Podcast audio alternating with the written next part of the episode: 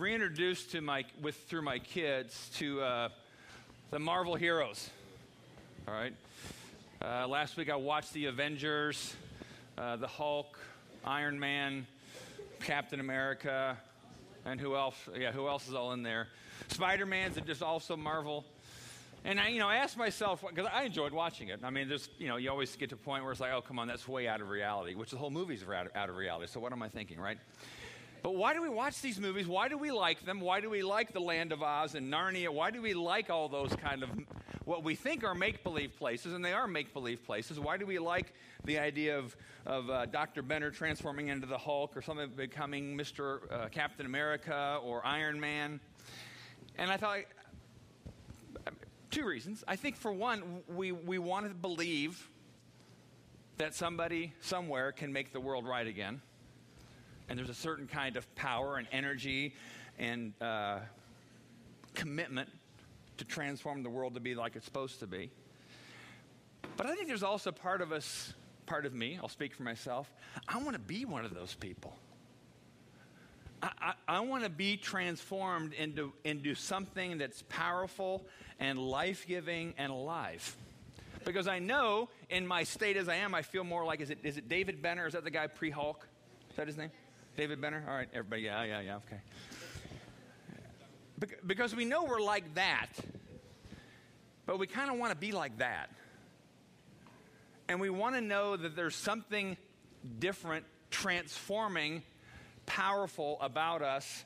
And we have something deep in our hearts that we believe that we think we were made that way. So it's not just that we, we crave to see someone be our hero, which I believe ultimately our desires point us to Jesus, but also we know we're made for more than what we do. The last number of weeks, and we had spring break and we had the snow day, we were talking about dangerous intimacy, about marriage. And today's not about marriage, so if you're not married, you're wondering, okay, aren't we done with this? We're being done with this. But one of the things uh, that came to, actually, was my wife came to her uh, a few weeks ago. She just felt like it was a, a word that God was kind of prompting her to challenge me with. And we talk about marriage and all the things you have to deal with, and you know, you got to know your stuff, deal with your issues. And sometimes that can be so overwhelming, and sometimes maybe we need to talk simply about, go to the next slide, simply about healing. Because typically, when I look at who I am now and who I want to be, whether it's me as a man, me as a husband, or me as a father, I typically look at what I am and I look at what I am not and if you're like me, when you look at what you are not as a person, a spouse, or a parent, it can be overwhelming and a little bit discouraging and somewhat full of despair. Then, then my natural instinct is to say, oh, I can discipline myself. I just need to try harder. And if I try harder, I will be the husband I want to be. I will be the man I want to be. I'll be the father I want to be. And we've all, most of us, have tried the try harder method. And if we're honest, we realize it takes us this far, but that's about it. The gospel is not the gospel of Jesus Christ. Jesus didn't come to tell us how to try harder. He didn't, t- he didn't come to tell us to work harder, be more reflective and insightful about our personalities, and then we can figure it out. He didn't come to help us understand them. He came to transform us, to heal us. And deep in all of our hearts, every single one of us has a desire for transformation for healing. We want our marriages to be healed, but for a marriage to be healed, both individuals in the marriage have to be healed. So, again, whether you're married or not, we all need healing. And I don't mean just physical healing, I mean the healing of our souls, the healing of our emotions, and of course, the healings of our bodies. But kind of the spiritual and emotional part of healing that really nobody else sees except you. And if you're married, your spouse may see those things. And there may be things that irritate you about each other or irritate other people about you. But ultimately, it's healing we all desire. And it's healing we all need. And healing, in and of itself, has a supernatural component to it because we can't do that to ourselves. One of the things what we're going to do this week, and then I'm going to do it next week, because we're going to be moving from talking about dangerous intimacy in marriage into talking over the next few months about Jesus and kind of reacquainting ourselves with the ministry and the stories of Jesus and who he is and how he wants to be a part of our lives in a really interactive way, ways in which we maybe never imagined. So today we're talking about healing and the healing ministry of Jesus. Let me go to this next slide. In Matthew chapter 4, this is the opening part of, or part of the, the opening part where Matthew starts talking about some of the stories of Jesus. And Matthew writes this in Matthew chapter 4, verse 23. He says, Jesus traveled throughout the region of Galilee, teaching in the synagogues and announcing the good news about the kingdom. All right, now, most of us stop there and, okay, Jesus came teaching and preaching. But it's interesting that Matthew says here, and he repeats this exact same phrase in Matthew chapter 9, and healing every disease and sickness among the people. What's the connection between this saving aspect of Jesus and the healing aspect of Jesus? What if you rewrote the Gospels and took out all the healing miracles? Would, would, it, would it to you be the same Jesus? And of course, we'd say, well, no, it's not the same. But sometimes I wonder if we read the Gospels personally and we read about how Jesus saved us from our sins, He died on the cross, I need to accept that, and yes, I'll go to heaven after I die. But somehow, personally, we skip over what the gospel writers write about often is how Jesus touched people and healed them, how he touched people and healed them, how he touched people and healed them, how he moved mountains. And we tend to kind of downplay the supernatural ministry of Jesus. And we figure out, well, if I know the right doctrine, I know the right things to say, and I sign the right kind of documents about what I believe, then I must be a Christian and that's okay. But the teaching ministry of Jesus and the healing ministry of Jesus are one of the same. He came to bring wholeness to every single person here. So, what I want to look at today is just three. Today, we're going to look at three, and next week, we look at three short vignettes, short scenes from three different people who sought healing from Jesus. And we're going to ask the question of okay, what, what was true about those people when they approached Jesus, and what, how did Jesus respond? And again, this is, intended for all of us to kind of interact and interject our own stories into this story, all right? First story, Matthew chapter 8. So Matthew tells a lot of stories about healing. In Matthew chapter 8, it's about a man with leprosy. Some of you may know, some of you may not know that leprosy in those days, which it would be any day, is a horrible, horrible, horrible skin condition. Skin starts to peel, you lose uh, feeling in your nerves, fingers often uh, fall off. I mean, just all kinds of, your body basically eats itself up.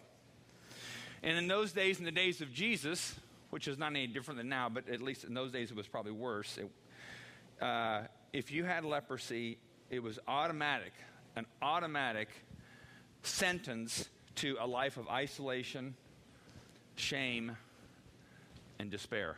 You had to, by religious law, stay six feet away from any person. Kind of the six foot rule. That if I had leprosy, I couldn't get any closer to anybody else than six feet. So human touching was out of the question. So you can imagine living your whole life without ever being touched, or living, at least living your post leprosy life without being touched. But shame, despair, isolation, rejection, they had no opportunity to connect with the spiritual life of God's people. Because by nature of leprosy, they were seen by many religious people as being cursed. So, no access to religious life, the life with God, from what they've been told, they're out of reach. So no chance they could ever have a life with God. Way out of reach.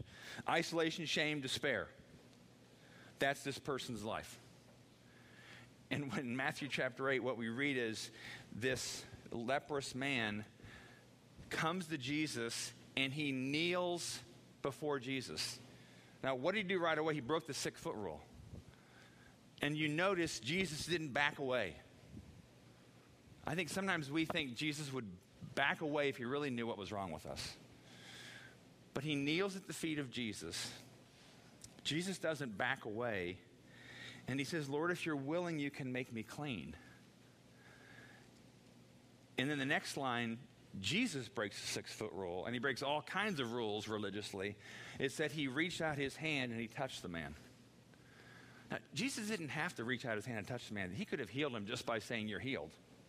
He didn't need to reach out his hand and touch the man, but he does that he touches someone who thought themselves untouchable, and he breaks like every religious protocol in the book.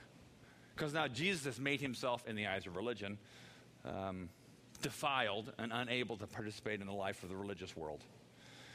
So re- Jesus reaches out his hands and he says, Be healed. He touches him and says, Instantly the, man, the man's leprosy left him. And along with his leprosy, the shame, the isolation, the rejection, and despair. And I'm saying those words knowing that no one here has leprosy, but many of us here can relate to shame, isolation, rejection, and despair, and the things and the stories of your life that have brought you to that point. Many of us have maybe a leprosy of the soul in a sense. Se- second story, also Matthew chapter 8. There's a Roman soldier who had a servant, said he came to Jesus and he asked for help. He said, My servant lies at home paralyzed and in terrible suffering. All right, now let's back up here again about the Roman soldier's life. The Jews hated the Romans because the Romans were occupying Israel like Germany occupied most of Europe. So, for one, the Romans were hated by the Jews. Two, a Roman soldier was doubly hated by the Jews because they were the source of power and force and often did things to the people that were uh, unmentionable kind of pain and suffering. So here we have a Roman soldier, most likely brought up in a polytheistic kind of God environment where they worshiped idols and all kinds of gods. He had a servant whom obviously he cared about, who was uh, sick and to the point of death, paralyzed, terrible suffering. And this man approaches Jesus. And you, if we were if we were a Jewish crowd watching this, we would look at this Roman soldier approaching Jesus like, what? Where does he get off doing that? He doesn't. What, what's he doing? He's a Roman soldier and he's approaching Jesus. What's he doing? He has no right to touch Jesus. He has no right to go talk to Jesus because for that Roman soldier, life with God was seen as out of, out of reach for him. Not possible. He's a Roman. He's a soldier. Who knows what he's done in his private life? Who knows what kind of things uh, his moral life? But he comes to Jesus and he says, Can you, my servant lies at home paralyzed and in terrible suffering. Jesus said, I will go and heal him. The centurion replied, Lord, I don't even deserve to have you come under my roof, but just say the word, and my servant will be healed. For I myself is a man under authority and with soldiers under me. And I tell this one, go, and he goes, and that one, come, and he comes. And Jesus heard this. He was astonished and said to those following him, I tell you the truth, I have not found anyone in Israel with such great faith. To the religious people, that was a pretty offensive statement because he's saying this Roman soldier, this hated Roman soldier dog, has more faith than any of you because he, had, he was approaching Jesus with a bold request. And then it said, Then Jesus said to the centurion, Go, it will be done as you believed it would. And his servant was healed at the very hour. So, another story of someone who thought they, they can't really approach Jesus with a deep request, a mountain to move, but yet they did, and Jesus moved the mountain. Next one two demon possessed men, Matthew chapter 8. This one's interesting because these are the demon, and, and we don't, the, the, the, better, the better way to translate, we often use the word demon possessed. The, the better way to talk about it in the New Testament sense is demonized, demonized people. Um, so that the demon harassed, in this point, there was obviously a door open in that person's life where the demon had significant influence and control. To the point where these men would run around uh, naked, run around the graves. If they were chained up, they broke the chains. They were basically madmen and they would cut themselves and all kinds of whoever knows what. But again, these people way, way, way, way, way, way, way outside of the touch of God in their life, and no, no hope for change. And what we read in, in uh, Matthew chapter 8 is that these, it said these men were so violent nobody would even go near them. And it said in Matthew 8 and in other Gospels in the same story, it actually says they ran to Jesus and fell at his feet. Now, think about this for a second. Why in the world would a demonized person, why in the world would a demon even want to go to Jesus, not from Jesus? I think our only conclusion is there's still something of the humanity in that person. They knew this may be their only hope. And this demonized, these demonized men ran to Jesus. One of the Gospels, in Gospel of Mark, tells they fell at his feet. And then they say, in some kind of demonic, kind of Hollywood demonic voice, which was how it was, how it is, they said, What do you want with the Son of God? Have you come here to torture us before the appointed time? And then this is the story, and again, some of you have heard this story. Some distance from them, a large herd of pigs was feeding. The demons begged Jesus, If you drive us out, send us into the herd of pigs. And Jesus said to them, Go. So they came out and went to the pigs, the demons, the, the, evil, unclean spirits. The whole herd rushed down the steep bank into the lake and died in the water. And the whole town went out to meet Jesus. And when they saw him, they pleaded with him to leave the region because they were afraid of Jesus because he had supernatural power they'd never seen before.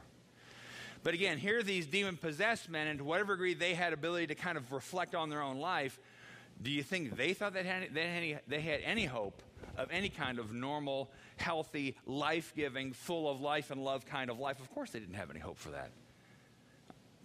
Who knows what they had conscious awareness of? Did they have any thought they could ever lead a life giving, full of love kind of life? Of course not.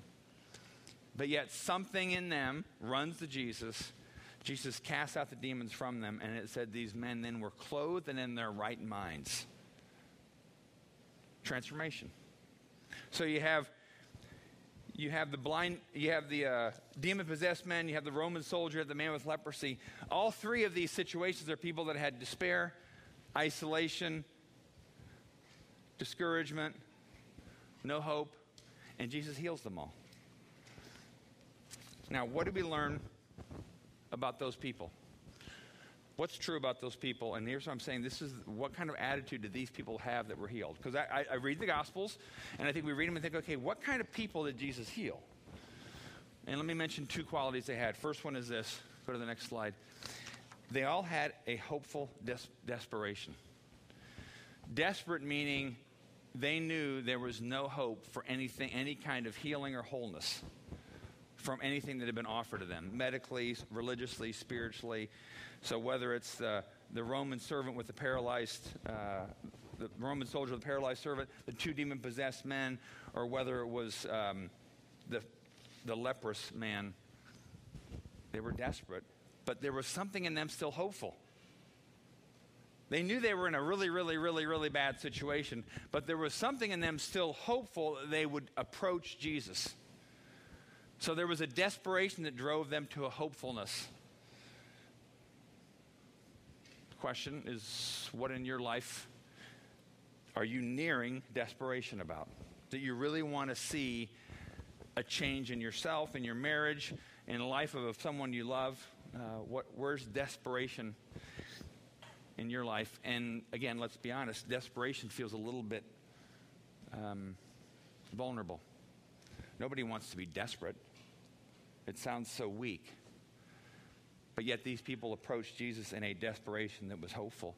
Second thing they all had was a shameless determination.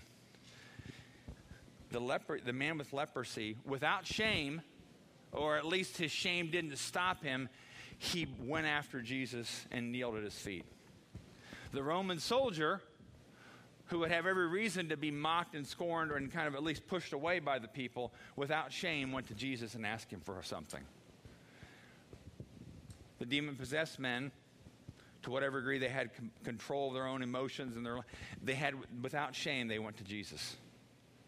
Doesn't mean there wasn't shame in their life, but they, they did not let the shame keep them from pushing toward Jesus and there was a determination about them to get the attention of Jesus.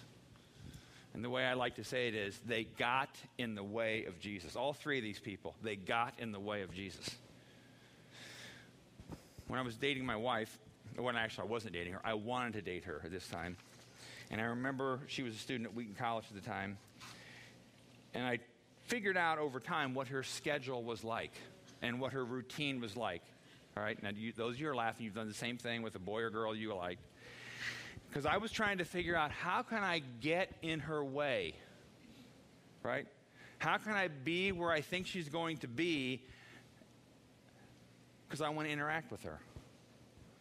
So you might say that's kind of shameless, that's kind of determined. Yeah, it's all those things. but I did it because I wanted to be around her and I wanted to be with her. So I would figure out, kind of had a sense of when she'd go to the library and what part of the library she'd study in.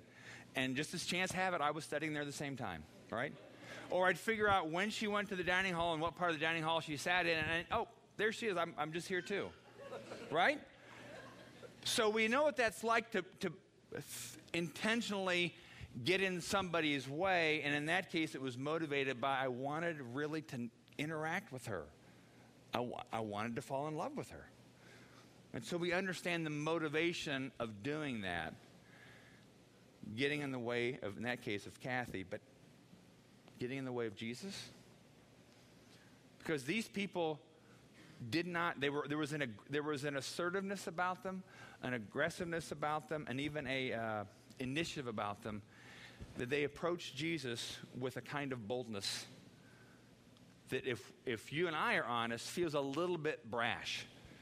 Because I think we'd be in the crowd thinking, what is that man with leprosy think he's doing? It's, or what does that Roman soldier think he's doing? And, oh, I can't believe these naked, wild, demonic men are coming to Jesus.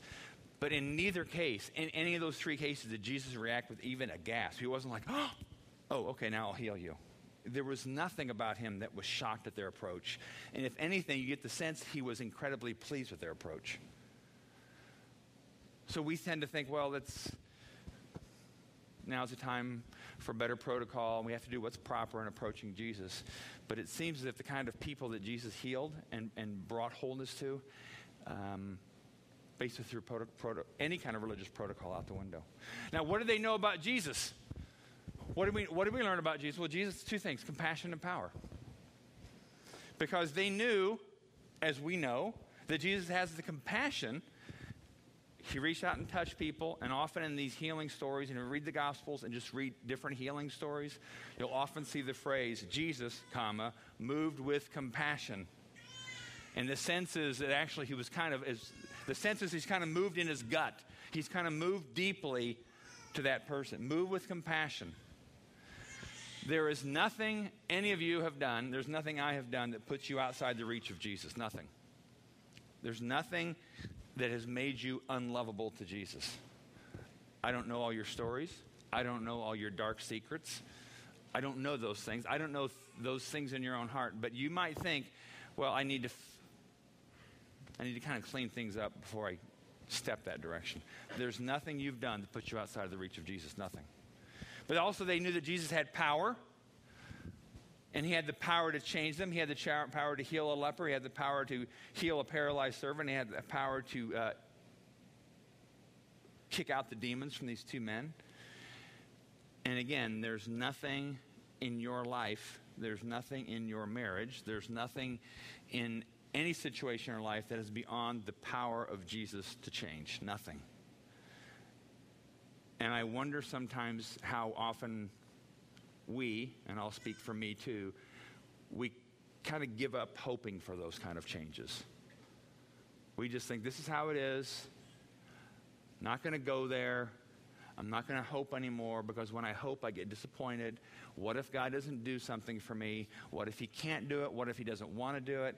I'm tired of being disappointed. I'm going to make do with the life that I have and try to just survive and we go there, and that's kind of how we live our Christian life. I'm, gonna, I'm just going to make do. I've got my ticket to heaven. That's all I need right now. Other than that, I'll just make do with life. And when you read the stories of the men and women and even children in the Gospels who approached Jesus for healing, there was a confidence that, that Jesus could do those things. And again, like I said in the prayer earlier, it's not like Jesus is Santa Claus or a candy machine okay? We ask for it, and He does it automatically. But He does tell us to ask. So here's the question I'll ask for this morning for all of us as we lead into community. Go to the next slide there. Uh, will, you, will you boldly approach Jesus for some issue of healing in your life? Maybe it's an emotional issue, spiritual issue, could be a physical issue. Um, it could be an issue you don't even know what it is, but you know there's something. Does that make sense? I, I think when I, I was writing in my journal once recently, and I even said to Jesus, I don't even know what it is, Jesus, but I know there's some kind of block in my life. I don't even know what it is. But God, you do.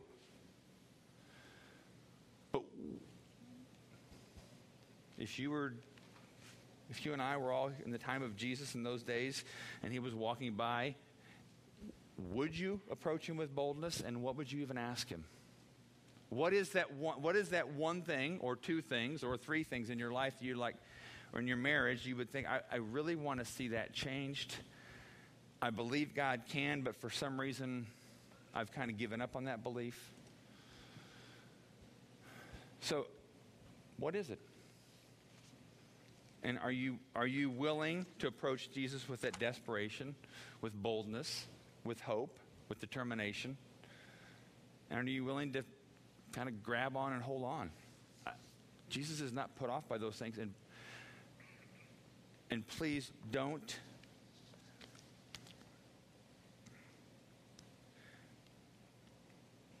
I'll say it this way. I, I'm just trying to think. I think, I do think there are many of us who have, like I've said this before, but I just like I need to repeat it, that we've, we've settled for something way less than what Jesus wants to offer us. We've settled something for way less in our marriage. We've settled for something way less in our, in our personal lives. We've settled for less than what Jesus came to offer. And we're not sure if we even believe there's more anymore. We're not sure if healing and transformation is even possible. So we've kind of we're stuck there, and the stuckness is, has this thick veil around it that we don't even know if we want to try to get out anymore. And let, let these stories from the Gospels and other stories from the Gospel convince you that Jesus wants a bold approach. And you have to push through. One of my mentors used to say, you have to push through the membrane. You have to push through what seems like that's going to be hard to get through that. No, you got to push through. You got to keep pushing through. You got to keep pushing through. If you if you were brought up in a charismatic church or Pentecostal church, which I don't know if any of you were, the phrase they use is you've got to press into Jesus. You've got to press into Jesus. You've got to press into Jesus. It speaks of resolve. It speaks of perseverance. It speaks of a dogged determination. I'm going to get his attention. I'm going to f- get in his way, and I'm going to get his attention, and I'm going to keep asking and keep asking and keep asking. Not like a whiny child, not like a demanding child, but as somebody who's like, no, I have a need, and Jesus, you said, you said you could meet these needs, and I'm asking you to open up this door for my life.